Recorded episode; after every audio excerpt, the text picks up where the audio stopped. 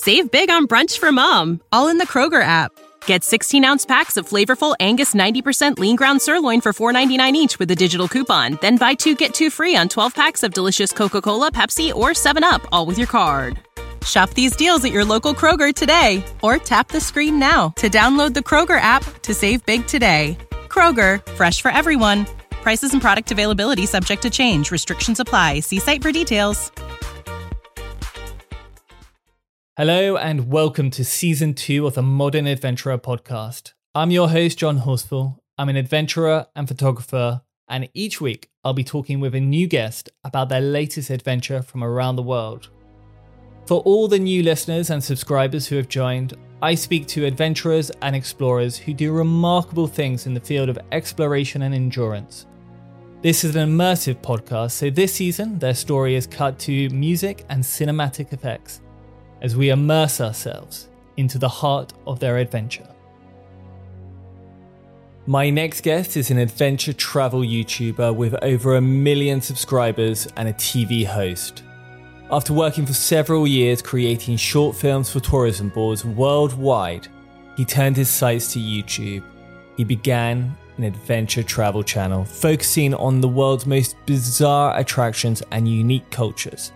This week on the podcast, we are heading to Turkey and exploring a place called Satan's Castle, where what was meant to be a quiet night of solo camping turned into shots being fired and my guests running from the police. I am delighted to introduce Mike Corey from Fearless and Far to the podcast. It's good to be here. Well, it's an absolute pleasure to finally get you on. I mean, your story, I remember back in 2017 watching one of your uh, videos about the Mexican hammer bombs or whatever you call them. Exploding Hammer Festival, yeah. Ex- yeah, and I was absolutely hooked by the sort of level of production that your travel videos go in. And it's an absolutely incredible sort of get you on to sort of talk about some of these adventures that you've done over the past sort of six, seven years. We'll get into that, but at the beginning, I always like to start for the audience who don't know you. Who are you? Where you from? And how did you get into this sort of life of adventures? Cool. Well, I am a small town Canadian boy from Fredericton, New Brunswick, Canada. So it's right above Maine and uh, in the United States, if you're more familiar with there. Grew up in the woods, and my how I got into this, I guess I've, I've kind of teased out the story after 10 years of thinking about it. But my my parents are both very interested in the outdoor world, the natural world. And we would go to the rocky beaches of, of New Brunswick, Canada. And there, there's a bay called the Bay of Fundy that has the highest tides in the world 55 vertical feet of water, like vertical feet of water, twice a day, goes up and down. And so it just carves the landscape and it's full of tide pools and creatures, and the water's like that cold North Atlantic water. And we used to go there specifically to rocky beaches to flip over rocks to find crabs and sea cucumbers and whatever we could find. And my parents taught me that, and I became obsessed with flipping over rocks. Even walking the trails behind our house, every time there was a rock, I'd have to flip it to see if there was a salamander or a snake or a spider. And that became my obsession. And then I think what's happened is I just turned the whole world into a bunch of giant rocks. And so now, for what I've been doing for the past 10 years of my life, is traveling to some lesser known countries uh, like Turkmenistan, Congo, Mauritania, uh, and finding these lesser known things to explain them to the world. Because I realized back then when I was a kid that people thought, you know, sea cucumbers were slimy and gross and spiders were disgusting and dangerous. But they weren't. People didn't have a good understanding of these things. They maybe had some they they absorbed this knowledge that snakes are dangerous or spiders are icky or slimy. I don't know. And then now that's what everyone thought. But I knew I knew the truth, and I made a, my my passion to tell people about hey, spiders aren't so bad, snakes aren't so bad. And now it's like you know the exploding hammer festival isn't so bad, or Turkmenistan is kind of bad, but you know not as not as bad as people make it out to be. And so now I found myself in an interesting career where I it started off with a YouTube channel and which has now about 1.2 million followers. I have a TV show, a couple TV shows, and now it's one called Uncharted Adventure, which is on the Weather Channel in the USA, which is a one-hour adventure travel show that I host. Uh, I was on BBC Travel Show before that, and also I host a podcast called Against the Odds, where me and a co-host we tell we tell true survival stories of people on this planet and then try to get them on to talk about their their stories. So uh, besides that, I'm on the road all the time. Like I, I'm from New Brunswick, Canada. I'm there a couple weeks a year. I'm mostly just a floater, man, trying to follow my nose like Toucan Sam, but uh, for adventure. I think it's that sort of curiosity that you have from a young kid that sort of probably led you down this path of wanting to always look around the corner, sort of the sort of fear of missing out, not knowing what was sort of under that rock. And as you said, you know, uh, similar is that sort of curiosity with places like Turkmenistan, um, one of the most sort of closed off countries in the world. You know, I, I'd say my audience, I'd be lucky to grab 1% who had been to Turkmenistan. But it is one of the most crazy, bizarre places that one can visit. And I imagine a lot of people would always get put off by the sort of horror stories of Turkmenistan. Uh, but as you say, that sort of curiosity and that sort of excitement to explore sort of led you in and to see for your own eyes. And you always get that sort of idea of, you know, you hear these stories about certain places and, you, you know, it's all terrifying. And then when you go, you actually find the reality is completely different. Exactly. And we, the people there are always the most incredible. I, I, think the whole tourism friendly thing is backwards, honestly, after traveling to these countries, because the most rudely I've been treated is in like France and, you know, uh, um, in the Netherlands and places like that. Uh, whereas the, the, the, people who go out of their way to invite me into their homes for coffee is like Mauritania, Turkmenistan, Pakistan, these countries that are tourist unfriendly it's backwards, man. Stand in the bike lane in in, in Europe, and you'll see uh, some unfriendliness. Not saying Europeans are unfriendly, but like in these countries, you'd expect everyone to be mean and nasty and like villains from a, a Bond film. They uh, they go out of their way to, to to make you comfortable and happy. Yeah, you suffered from Paris syndrome. yeah, I did have a good time in Paris. The one time I was there, there was a couple moments with of. Uh, I speak like Quebecois French a little bit, and so they're not they're not so they don't fancy that that accent so much. Uh, but I found a really cool un- like a party under the bridge where there was people playing music and uh, it was it was cool. That was like the authentic Paris, I, I think. For people who don't know, uh, Paris Syndrome is probably my favorite syndrome. It's based on the Japanese who have a direct flight to Paris and they go with such amazing expectations about how wonderful Paris is. And then the uh, the reality is slightly different and then they come back and need therapy to sort of get over it. I think New York's probably the same too. but yeah, the sort of same. Like you're in America at the moment. I found in the Midwest, like the hospitality there was second to none. Um, mm. Whereas, as you say, sort of New York, California, people are more sort of set in their own life. Whereas the hospitality in Middle America is, I would say, one of the best in the world.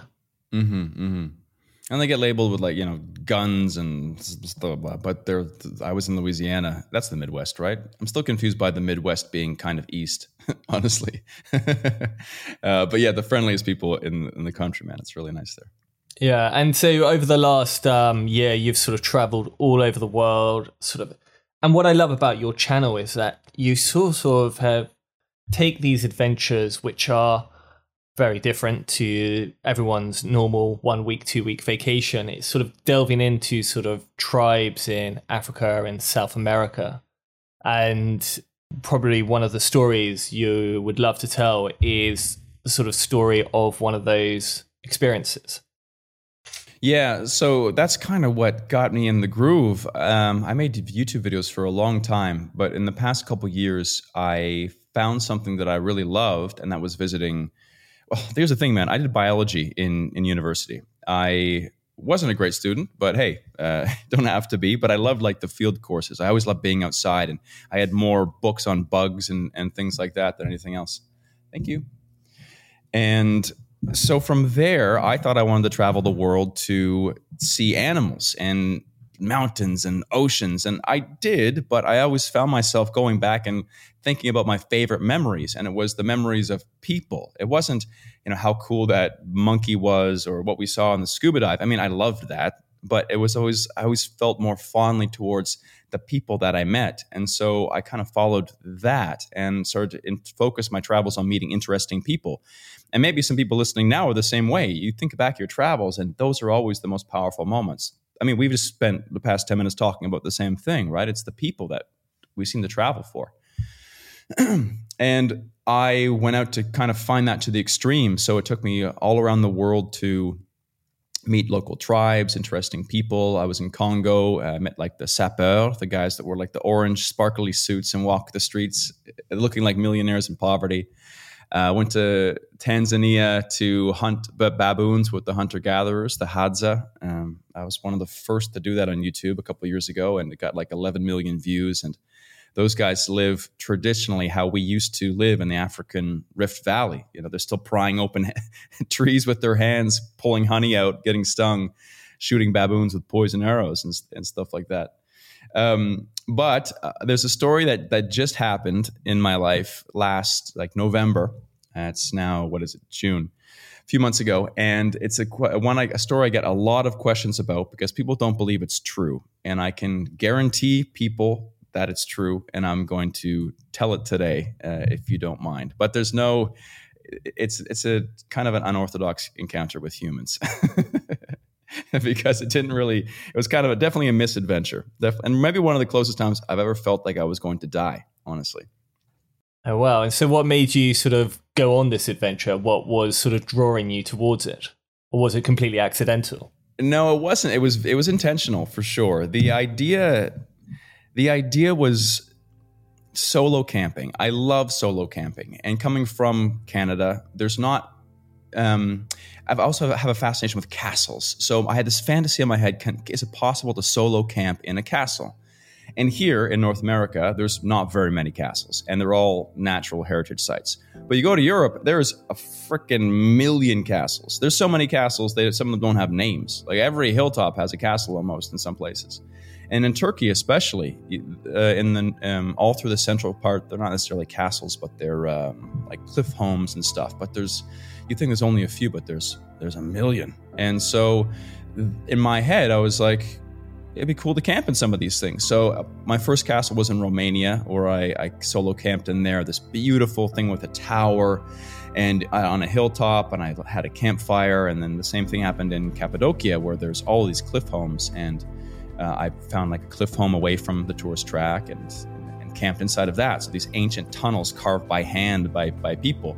And because there's so many, um, they're not, some are protected. Yeah, they're really nice ones, but there's lots that are like really, really quite nice that are just lost laying in the forest. There, there might be a hiking trail to them, but there's no regulation. There's no ticket booth. There's no guard. There's, there's nothing.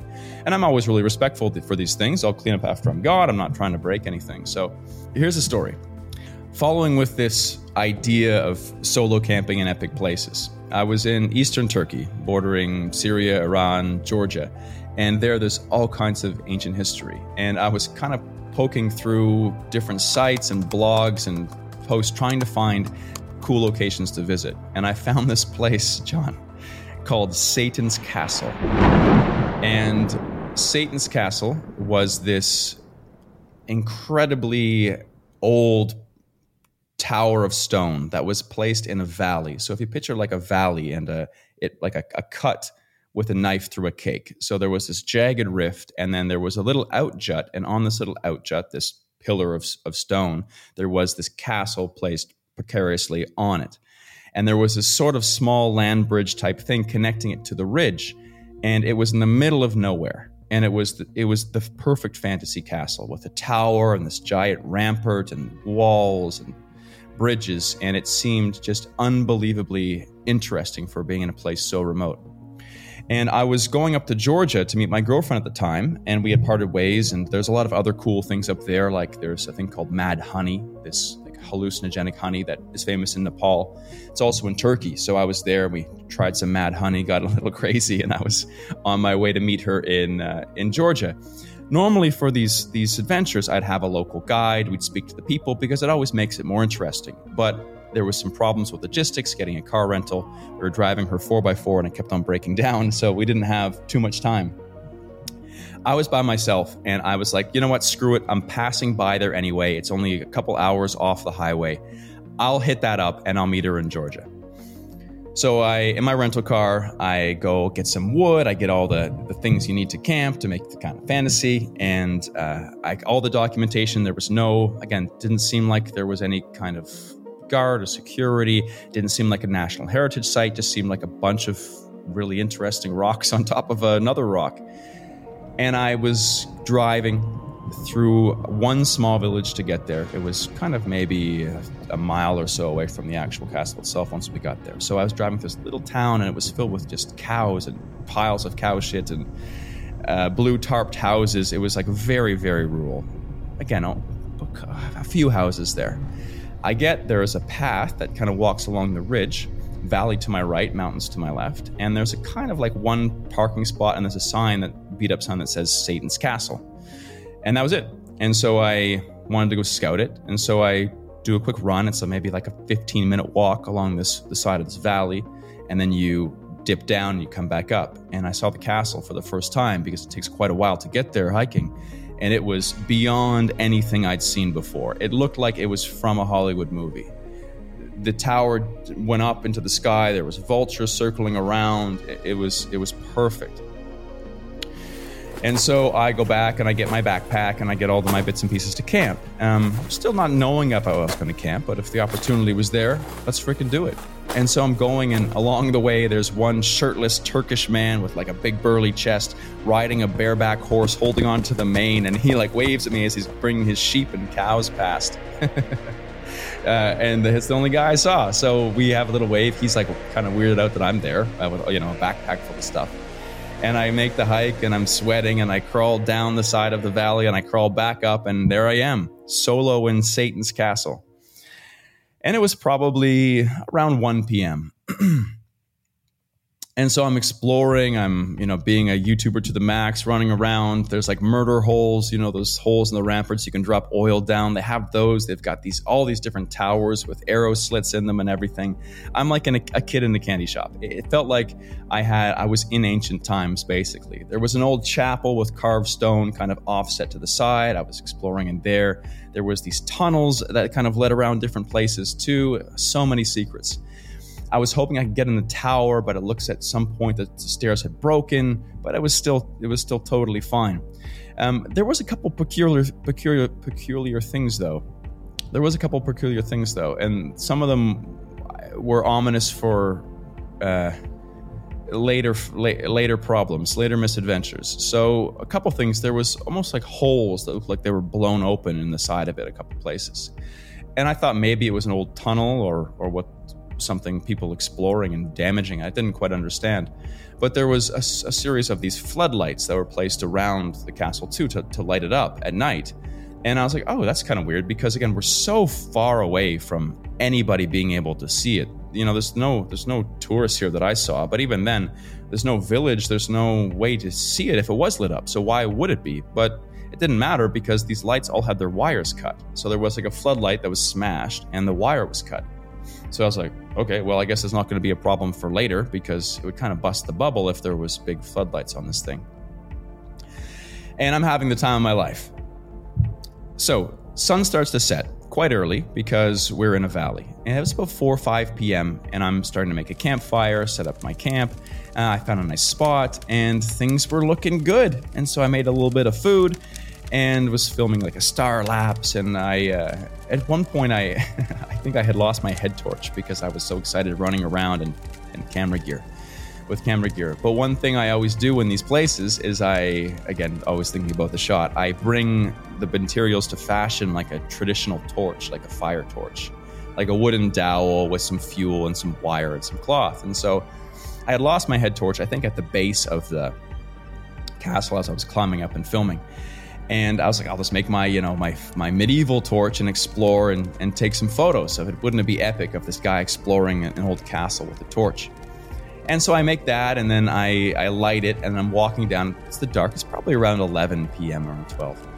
And I set up the, tri- the tripod, and I get a shot of me walking out, and, and then um, I'm descending down, and then I hear a sound. And so to explain this correctly, I'm on this kind of outjut of the valley, and I can see the trail from across the um, the the gap between the ridge and where I am. So there's kind of like a the trail you can see it kind of walking uh, spin spinning around the side of the mountain wall, and then you have to come up. And so anybody to come towards me has to walk along this trail, then dip down and come back up. But between us, there is a, a crevasse, right? So I'm there, and there was one, singular street light that was lit on that trail, but all the lights on the castle were off, which I was kind of happy about, honestly. Would have would have ruined the vibe. But I look, and there's people standing there in that street light. It's maybe like a couple hundred meters away, but I can see them definitely. There's three people standing there. I was like, that's kind of weird, but you know, that's fine. And then I hear a gunshot, and I, the, the the the ripping of the of the bullet zoom, over my head through the air. I'm making my own sound effects now, and and I was like, okay, um, that's weird. But a couple weeks ago, we were camping in this four x four, and there was people who woke us up with their guns at dawn because they were shooting ducks uh, just by our, our 4x4. And so I was like, oh, maybe these are hunters? But again, it's kind of a weird time to hunt. And then I hear screaming like I just screwed somebody's mother, like screaming like I had just killed a baby. It was the most horrific screaming. And I, I didn't speak Turkish. And so they were yelling and yelling and screaming. And I was like, oh, who are they talking to? And then another bullet zips by my head. I'm like, no, that they're they're talking to me. They're screaming at me. They're shooting at me. and in my head, I'm like, this has got to be a misunderstanding. What? Why? How? Like maybe they think I'm just some damn kid here, like spray painting and having sex with my girlfriend or something. I don't know. Like why? Why are they shooting and screaming? They must be just trying to scare me away. And so I extinguish the torch, and I'm hiding behind this rock, thinking that they'll think I left. No, they come sprinting. So these three guys shoot another shot, scream, and come sprinting along the path to where I am.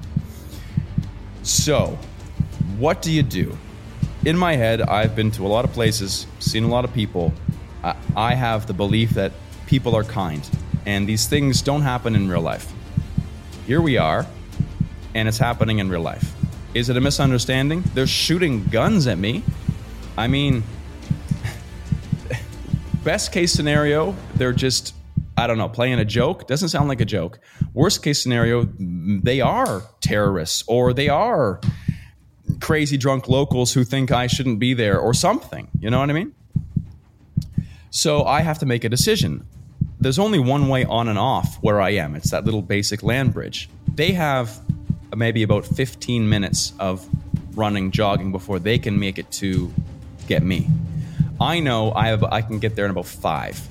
So my choice is to sit and hide on this. Again, it's an island basically. There's nowhere to hide. I can hide in the castle, but there's three guys. It's not. it's not it doesn't really work that way. Um, or try to beat them out the front door, the front gate, and climb into the mountains before they get there. So I go for that option. And I don't want to light my light, so I have my phone, and I was like, I don't want to use the flashlight on my phone. So actually, what I did is I pressed record on the phone so then I could use this the the, the vague light of the screen. Um, and also, hey, if uh, everything worked out, I'd have at least audio of what's going on. So I so I could use that very dim light just to see my where my feet were because it's all mixed boulders and sticks and stones and stuff. So I scramble up, my feet going down between the, the holes in the rocks. I grab like just my backpack because my passport. I didn't really care about my camera. I was like passport and basics, right? So I, I grab that kind of stuff and I sprint out and I make it out the front door before they make it into the front door.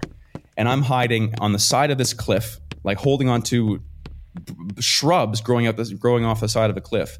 As they walk by, maybe mm, 20, 15 meters beside me with their flashlights and guns. I see them as I'm peering through the bushes. These guys searching for me with flashlights and guns. They go up into the castle and I hear them screaming and shooting again. And they walk up to the top of the like the rampart and they're looking and the feeling of having some people you know that are armed who in this case I didn't know they were trying to hurt me but obviously they weren't trying to be friends searching with a flashlight. And you're in the bush as the flashlight crosses across your vision and you see them stop for a second. That's a feeling I will never forget. You're being hunted basically And again, I, I just think back to, to, other people in the past, that other significant events that we, when you actually were hunted and you knew if you were caught, you were dead. That wasn't necessarily the case for me, but it was in the realm of possibility at that point. That's a horrible feeling. I'll never forget that. So, whenever the flashlight wasn't in my direction, I would try to scramble up the side of this cliff to get higher up into the into the mountains. I had my cell phone and I had one sliver of 3G. I had a friend of mine, a Turkish friend, who lived a couple hours away, and he's the only person I I know I knew there. So I texted him, and I was like, his name was Suat, and I said, Suat, I'm here at the castle. He knew I was going. I told him I was going. And there's people here, and they have guns. And he's like, What do they want? I'm like, I don't want to know what they want, but they don't want me here. And he's like, okay, where's your stuff? And I said, I left it. Like, well, they're going to steal it. They're obviously terrorists, or they're they're there to cause problems. So, what do you have? I'm like, I have like a basic backpack and my passport. And he said, okay, well, um, I'll call the police. You sit tight. And so, time goes by. It feels like hours. It was about 35 minutes of me waiting and them again shooting more shots, screaming, looking for a flashlight. Now they're starting to realize, hmm, he's not in the castle anymore and they're start, starting to wander back along the path where I am, like towards where I am, coming back around the castle. And I was like, oh fuck! Like at that point, I couldn't really. I could climb farther, but it's very like it was very dangerous, and it was very cold too. It was like November, and I wasn't appropriately dressed. So in my head, I'm like, I go back down to say, hey guys, I'm sorry, or I keep climbing and I risk exposure. Um, I risk falling it was just not a good situation. Um, but the way they were screaming, I just chose to go higher into the mountains. I didn't even have my car keys, so I couldn't sneak back out to the car. And there's only one path. They would have seen me go back on the path, so I would have had to stay the night in the mountains. But I knew I didn't want to go back there. So I go and um, I'm crouched and I'm trying to get farther away, and the flashlight keeps sweeping by, and I sprint when it's not coming my direction. And then I get a call back from um, from Suat, and I'm like, "Hey, Suat, man, they're still here. Where are the police? And he goes, okay, the police are there. And I was like, fuck, finally, man. And he's like, yeah, all right, just hold tight.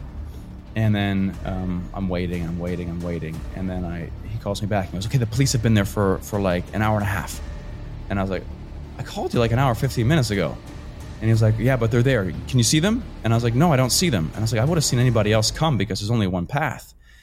And then he's like, okay, let me call back. And then so he calls me back and he goes, Dude, those are the police. They're coming to look for you. They think you're a terrorist and a treasure hunter, and you're trying to steal the treasure from Satan's castle. And I was like, oh, shit. So what had happened is that I walked in with my big backpack full of, you know, tripods and gear and stuff. I mean, tourists would come there, but they'd come with a little sacky of water and snacks or something, right? So this guy parks his car, his rental car, brings all this stuff in, gear and shit. That one guy would have saw me, or maybe some people in the village would have saw me and saw me stay. And apparently there's this treasure, this treasure of a princess that's hidden underneath Satan's castle that no one's ever found. So there was a history there. And what had happened, man, is that the police showed up and they saw that all the lights were cut someone had cut all of the lights, and the lights were there to keep treasure hunters away from the castle. And so when they showed up and they saw that the lights were cut and there was a report of a treasure hunter and terrorist stealing the treasure from the locals, they're like, we got to get this guy. And that's why they stormed the castle to get me because they thought I was after the princess's treasure. So I'm there on the cliff and I'm putting all this together. And I was like, of course, eh, of course it's this, right? Of course, like people just don't hunt other people in real life. But I was like, Suat, are you 100% sure? Because these guys seemed really angry. And he's like, no, definitely. Like, I spoke to one of them on the phone. They're waiting for you by your tent. And so I, I do like this walk of shame back. End up finding my head torch on the path, which I didn't have time to find before. Go up, and I'm still like shaking because I'm like, these guys just were literally hunting me with guns. And they shot eight shots I meet them and they're like, "Oh, Mike, we're so sorry, man. We're so sorry." And they spoke they spoke broken English. And they're like, "What? Why why did you run? Why did you run?" I'm like, "Cuz you were fucking shooting me, man. What am I supposed to do?" And they've got the Kalashnikov and a pistol and I'm like, "Did you did you you were shooting at me?" And he goes, "Oh yeah, look, with this." And he hands me the pistol to hold, and he's like, "Why are you here? Why are you spending the night?" And uh, I was like, "I'm I'm here. I'm I'm the photographer. I make YouTube videos." And he's like, "Oh, you're on YouTube? What's your channel? We'll subscribe." So these guys subscribed to my YouTube channel, and then they're like, "You can't stay here. Listen, like it's dangerous. There's bears and there's wolves."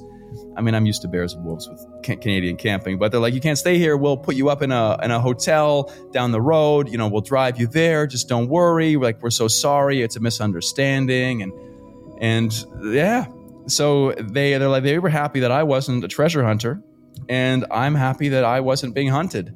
But if you want to, here's a, if anybody's listening, if you want to catch a treasure hunter, don't shoot eight shots and scream like you just effed their mother. Sneak up on them. If they would have snuck up on me with, with guns, like they would have saw I was doing nothing, number one, and we would have avoided this altercation. Shooting and screaming and storming the castle did not make me, it doesn't make it easier to get caught.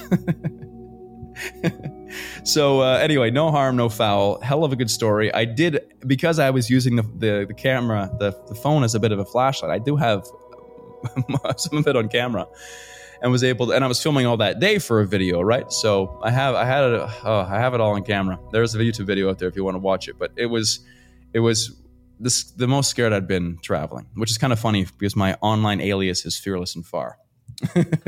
God, there was a sort of part where, as you say, you're sort of hiding from them, and th- there's always that moment of like when they're close, and you you either want to be the first one out the block to say, "Hey, hey, look, it's obviously a misunderstanding," where that sort of uh, you know weighing up the possibilities of run or own up. Where was that sort of in your mindset? Because you decided to run. Was there a part of you that was like, this has to be, or was it just the fear and the adrenaline pumping through you that like, I'm in a country I don't know that well. This could be dangerous.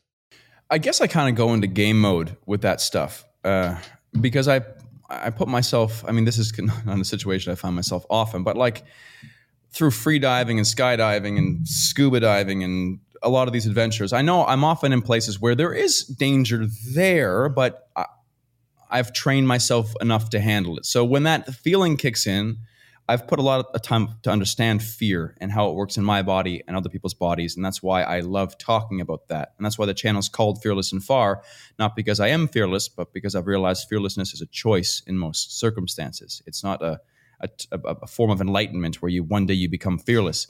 If you continue to grow as a person, you'll always have fear. So that's the message.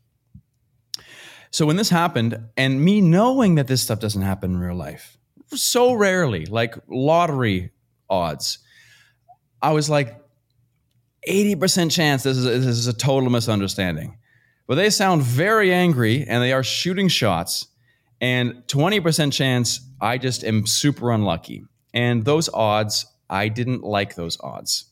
If it was 99% fine, I probably would have owned up. But the way they were screaming and shooting and then they sprinted towards me made me think that you know maybe this one time i'm wrong and maybe this is the you know the the thing everyone's worried about happening in front of me and i didn't put together like okay if i did run in, into the into the, the forest into the, the mountain what did what would that mean? In my head it was just that i'm getting away from them. But again like i could fall off the cliff. That's instant death. That could have even happened you know? I if i if i didn't have any reception i would have spent the night in the cold on the side of a mountain.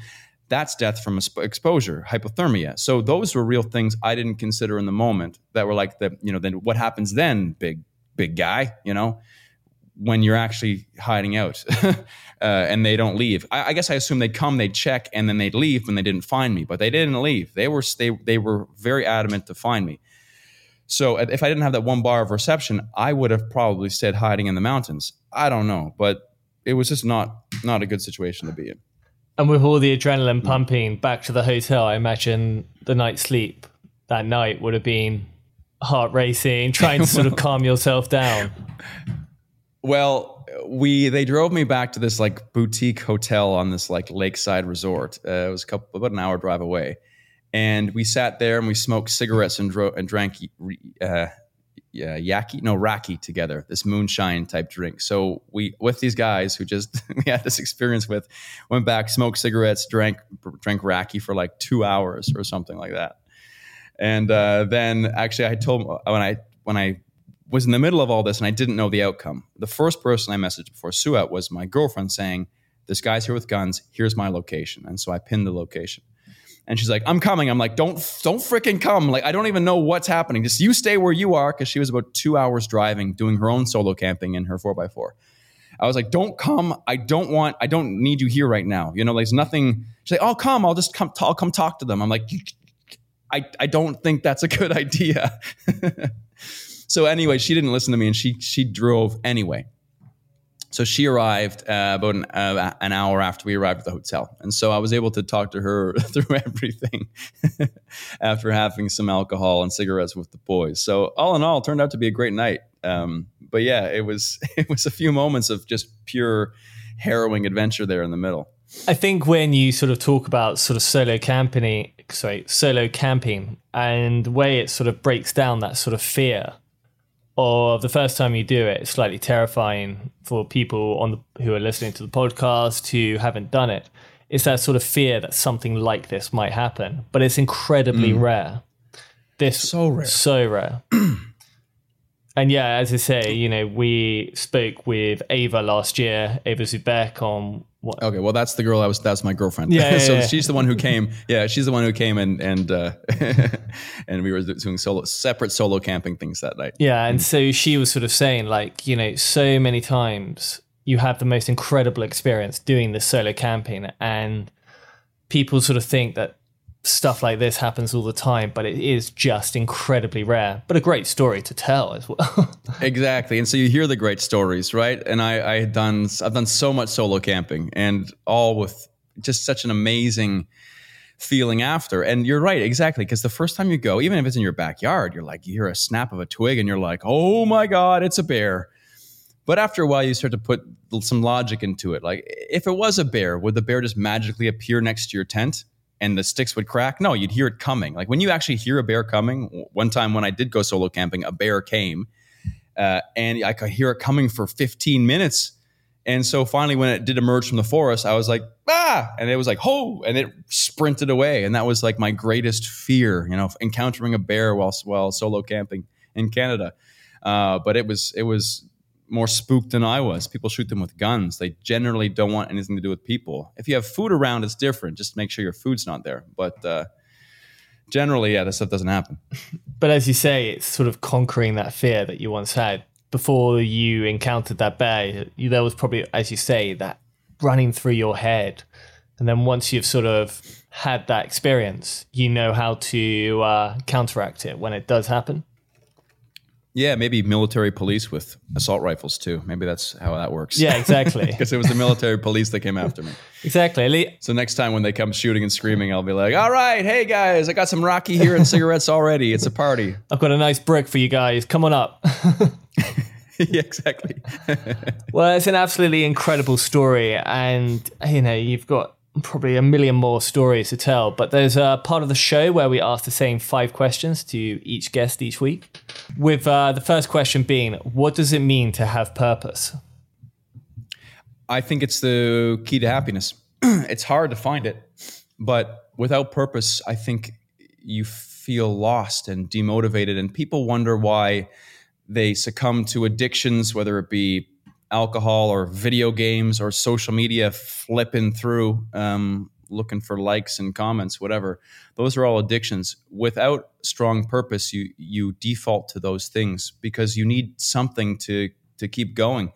I'm not a religious guy but i think that we've since we've removed religion in a lot of people's lives they've found other ways to find purpose.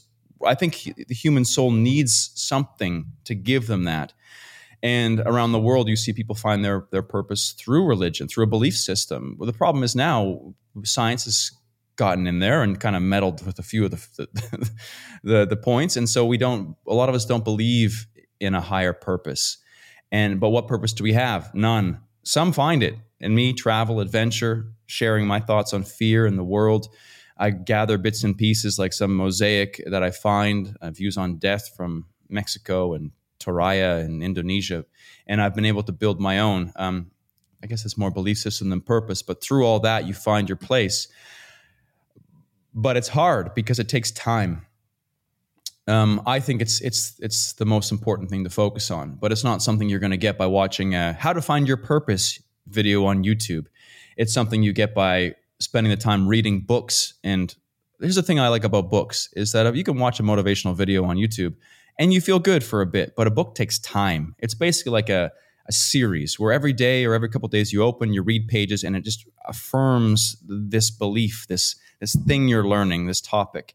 And that's what you need. You need to have it sink in. You have to stew in it. And if you don't have purpose out there, um, I would say journal it. Like for me, I, I found it through journaling and reading books and traveling the world and seeing how other people lived. I journal every single day. I have a book. The front half is more kind of like getting shit done. Um, creatively, the back half is I just do I do morning pages. I dump the thoughts in my head. I think about all of these different bits and pieces of my life, why I am the way I am. That's actually how I discovered one day about this rock thing and how it led to where I am now, um, and how it's kind of the same thing, flipping over these rocks and looking in unexpected places for beauty. It's exactly the same thing. I found that just by putting on music, either in the morning, drinking some coffee, or at night, cigar, rum and coke, and just kind of shooting the shit. Am I happy? Yes or no? rating out of 10 how do i feel my, with my friendships my purpose just really thinking about that because it takes time and we're these complicated creatures that you know you get bruised as a kid like for me these were these quick questions? Uh, they're as long as you like. For me like uh, going deeper into this fear thing uh, in grade four i got brought up in front of a classroom and made fun of twice uh, uh, by the teacher and that stuck. And so for most of my life, I, I, I had a, a, fear of public speaking. And now, obviously, I don't have a problem at all. And that's been my journey, like overcoming that thing and, and actually flourishing in it and becoming better than most at it because I've worked hard at it. But that journey in itself, I had to put a lot of the pieces together because no one gets through childhood unbruised. Like, we're these impressionable balls of clay. And so you have these childhood traumas that you've mostly forgot about, or you don't know how they've affected your adult life. Like these little fears as kids, they manifest themselves as these adult fears. So you're not you know scared of the monster under the bed, but you're scared of like failure or being alone or like they manifest themselves. They're very smart. They, there's adult versions of these things that are basically the same thing. And you have to you have to figure that shit out first. And then once you get all the bullshit out of the way, then purpose and deeper things, happiness and all this and they can they can show themselves more clearly. But there's there's shit you got to wade through first. So um, there's your your long answer to a short rapid fire question. Ah, that was absolutely brilliant. Hmm. and what about your favorite quote? I probably have two, and I might uh, change. I might have forgotten the words exactly, but Anais Nin had one that said, um, and then it, and then hold on. Anais said, uh, Anais Nin. Anais Nin said that, and then the time came when the risk it took to stay in a bud overcame the risk it took to blossom. Almost like that. So basically, I feel like that's how a lot of people live their life, where they live all tight in a bud, and then all of a sudden the pressure builds, the risk it takes to stay the same overcomes the risk and fear it takes to change, and then your life change, changes forever. And it was put very, very eloquently by her. Also, Joseph Campbell uh, has a good one that um, I live my life by too, and it's it's um, the cave you fear to enter hides the treasure that you seek, and that's been a guiding light in my life because quite often fear is a compass where where you where you feel resistance and discomfort if you go that direction, in my case, it was the public speaking. Dude, like I, I was a shy kid with a phobia of public speaking, and now I have a, a travel TV show, a, a, a YouTube channel with a, million subscribers, a podcast. How? It's because I entered that goddamn cave. The one I, with my hands shaking and my heart beating. People don't do that. I I was beaten around enough by life to do some crazy things. It's a long story, but crazy thing is means like going on my first solo trip. I was so scared to do that. But you go and everything's fine. And all of a sudden, if you follow that fear compass and you you use it as a guiding light going into those dark caves, your life changes forever. That's where your dream life is. That's where you find your purpose and your happiness is by doing those things. And that's why I speak so much about it. Yeah, I think uh, we've had people on who sort of talk about like breaking out of that sort of fear and almost like a balloon, you blow it up and it gets a bit bigger and you think, oh wow, I'm I can get to this, and then you blow up a bit more and it's a bit bigger. Yeah. And gradually and gradually it just gets bigger. And the same with like your first quote, I think it's very similar to the one of like a sailing boat was made to go to the sea and not to stay in a harbor. yeah. Even though a, bo- I, a boat, I, in, it's a boat in harbor is safe, but that's not what boats are. Something like that. One of those cliche travel yeah. quotes you see like in cursive on a white wall like this, right? well, I've absolutely butchered it, so everyone can enjoy that one. a, sh- a ship in harbor is safe, but that's not what ships are meant for. There we go. Is it, John? Spoken perfectly. And what about your favorite travel book and why? My favorite travel book. The first travel book I read um, was Vagabonding by Rolf Potts. Got to meet Rolf Potts. He's a super awesome guy. Just met him a couple uh, a couple weeks ago. Um, but that book now is because that was like the first manual how to do this, right? And then there was like Four Hour Work Week, which kind of built on that and and forward. Um, my favorite travel book there is actually, hold on. I just read one.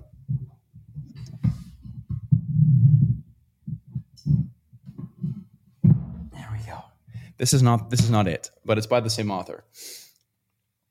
Uh, there's a guy named Jedediah Jenkins who wrote a book called To Shake the Sleeping Self. And I want to bring this up specifically because it's not necessarily my favorite travel book, but I read it and I realized that this this book was called "To Shake the Sleeping Self" by Jedediah Jenkins. It was the perfect book that I needed to read when I f- was going to first start my adventure. So I don't know where everyone is, listeners at home, on your personal adventures, but if you're looking for a book to inspire you to get out there, that's a great book. He's a great writer, and he chronicles how he started his bike journey from um, the United States, I believe, down to Argentina. Um, haven't finished the book yet. I didn't finish the book because it wasn't the one I needed at the time, but uh, it was a fantastic way to get the inspiration to start a trip. And I think for most people, it's it's starting the trip is the hardest part. And for me, like I was a kid from a small town, I'm not going to find some guy at the local bar who is going to be like, oh yeah, man, take your bike down to, to Argentina. Go to Congo. Go go backpacking in Congo. It's fine. It's fine. Don't worry about it. That doesn't happen. So you need you need those, like I said, mentioned books and things to, to to have that voice in your head. Podcasts work too, but being able to hang out with hang out with someone either in a literary form or in an audio form to to, to, I mean, this podcast is the same thing. You get to meet us or hear our stories and and hang and and get more data points on how you can actually do these things. Um, really powerful stuff. So that's what I'd recommend, definitely, uh, if you're looking to get out there, which I think most of us are. Yeah, absolutely. And why are these adventures important to you? I think it's the essence of the human soul. I don't know. Um, maybe I'm just that way. I, I, was always the guy who wanted to know what was over the next hill or, you know, under the next rock. And inside of us all, I feel is the is the nomad spirit, the explorer spirit. We are roaming hunter gatherers uh, originally and like why have we always tried to see what's on the other side of the ocean or the other side of the mountain maybe it's because something deep down inside of us thinks it's you know greener pastures or more bountiful forests with animals to eat. I don't know what it is but i've got a mad affliction of, of whatever that is. And the world while the world is mostly explored um, on a map, let's say, uh, there's still all kinds of incredible discoveries all of the time. People and foods and places and animals and, and ways of living, and uh, it'll never end. Uh, so I, am just really drawn to that, knowing that each experience that I have, uh, using that mosaic example again, I collect those. It's like pieces for a lens in my life. I, I, don't think I was born into a culture that gave me the correct lens. I never really felt like I totally fit in or agreed with everything that I saw. So I smashed that and I've been collecting bits and fragments from around the world to create my own, in which I can see the world and myself in it more clearly. And I don't think that'll ever be completely, there'll always be a couple little missing pieces or a better piece I can swap in. And, uh, I like stories and I like meeting interesting people. And that all ties together with this uh, modern day adventurer kind of attitude we have, I think. And seeing what the seeing what we're possible of. I think like we we don't we don't use this machine that we have, this this biological machine. We don't go out there and test it. It's incredible the things our bodies can do.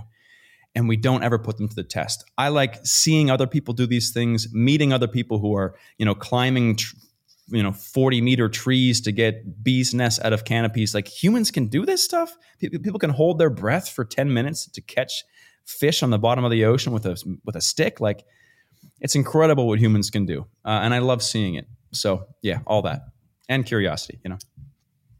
Yeah it's that sort of curiosity to see how far you can go really exactly and in your lifetime what's where's the most memorable place you've been and why we last year spent about a month in Tanzania. And there's a tribe there called the Hadza that I had brought up, I think, briefly earlier. And the Hadza are some of the last true hunter gatherers on the planet. Uh, we think like there's lots of remote places still where people live traditionally. It's getting less and less, man. Um, most people now have cell phones and blue jeans. You can go to like maybe Papua New Guinea or maybe deep parts of the Amazon or like North Sentinel Island or something, if you dare, and uh, and find like true, you know, true experiences, authentic experience. Well, let's say traditional experiences. They're all they're all are, all authentic, I guess. Um, but these guys, they reject modern technology for the most part. They don't want to eat Mzungu food, like normal people food. They don't want to you know, use technology. They just want to hunt in the mornings, eat meat, and eat honey. That's what they want to do. So we got to hang out with these guys. And it, it's so so it was so powerful to me to meet someone from a life so different than mine. They wake up every morning, laying, sleeping on, on and under the stars on the, the on the dirt. They go hunt with their poison arrows and they crack open beehives with their bare hands. And they get stung and they giggle and they tell fart jokes and they they chase each other and they play and they smoke pot. They they take like loose leaf or I've heard people talk about them. A missionary tried to come give them a um, a Bible and they use the Bible pages as as uh, papers for joints. I tried to confirm that because they were using like newspaper and loose leaf. And then, yeah, there was a missionary that came here and they're like, "Oh, you should believe in our in our God, the Lord and Savior Jesus Christ." And they're like, "Okay, uh, yeah, sure, but where is he?" "Oh, he's up in the sky." "Oh, well, when he comes, we'll we'll we'll think about it, but uh, um, tell him to come." And so the missionaries weren't very successful with with this crew of guys. but you go, and I guess what I'm getting at here is like where we were raiding this baboon camp at night and we're like walking around in our bare feet trying to get a baboon with a bow and arrow in the dark and you just realize we're all the freaking same man. Um, we're we're all yeah so we have different pastimes and activities i guess but we all like have the same foundation. We all want to be appreciated. We need food and water and we just want to love and procreate and have a family and all this kind of stuff. And we think we're so different with our languages and religions, and you know, it's we're not. We're all we're all the same. And uh, anything that's that's gross or strange that we think it's a problem with ourselves. If you call something gross or weird, because it's it's your problem with an understanding. And uh, you know, things in your life, p- peanut butter can be weird uh, to, to someone else on the other side of the country, right? So I don't know. I guess I just fall in love with the world and how that we're we all think we're so different, but we're all exactly the same everywhere we go.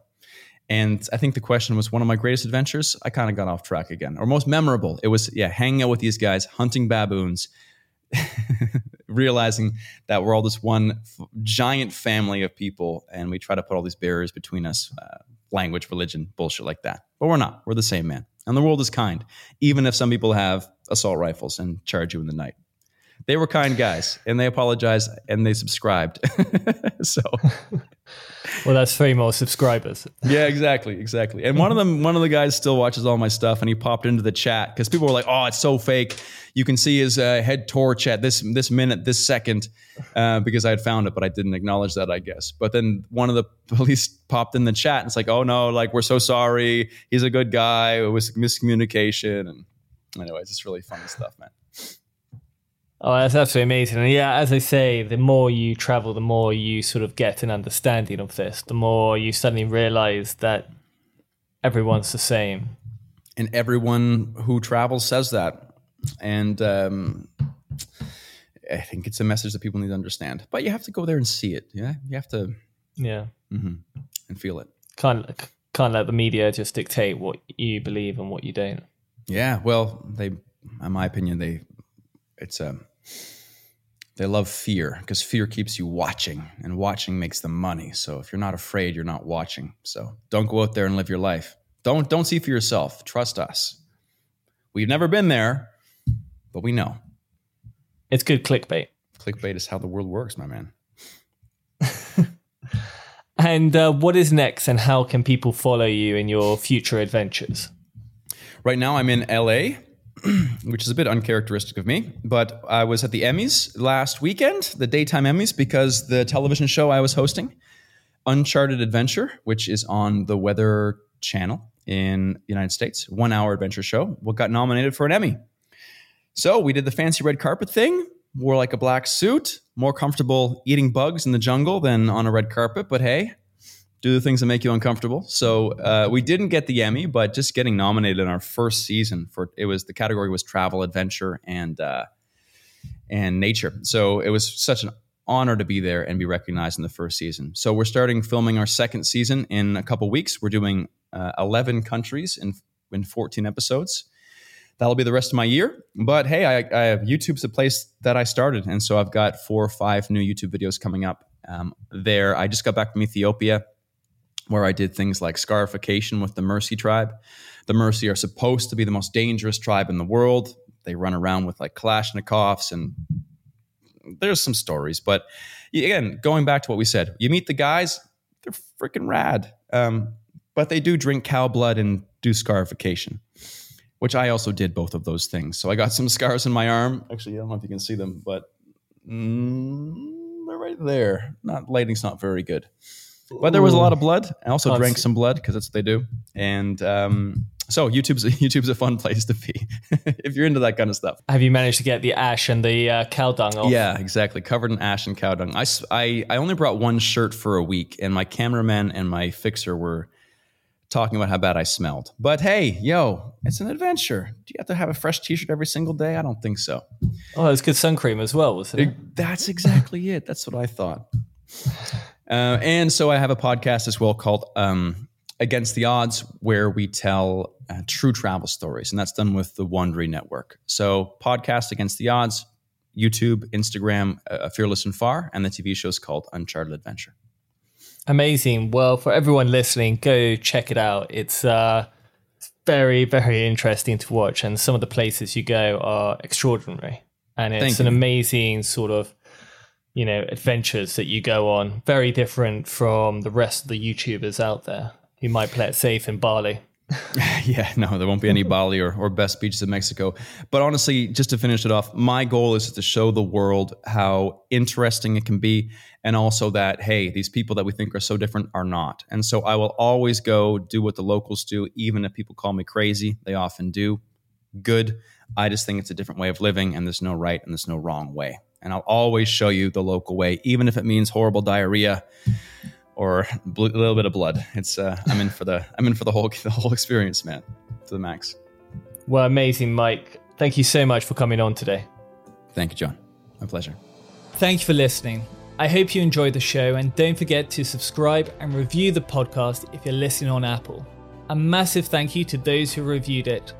And I hope to see you next week for another fascinating tale of adventure. But till then, have a great day wherever you are in the world and happy adventures. Without the ones like you, who work tirelessly to keep things running, everything would suddenly stop. Hospitals, factories, schools, and power plants, they all depend on you. No matter the weather, emergency, or time of day, you're the ones who get it done. At Grainger, we're here for you with professional grade industrial supplies. Count on real time product availability and fast delivery. Call clickgranger.com or just stop by. Grainger for the ones who get it done.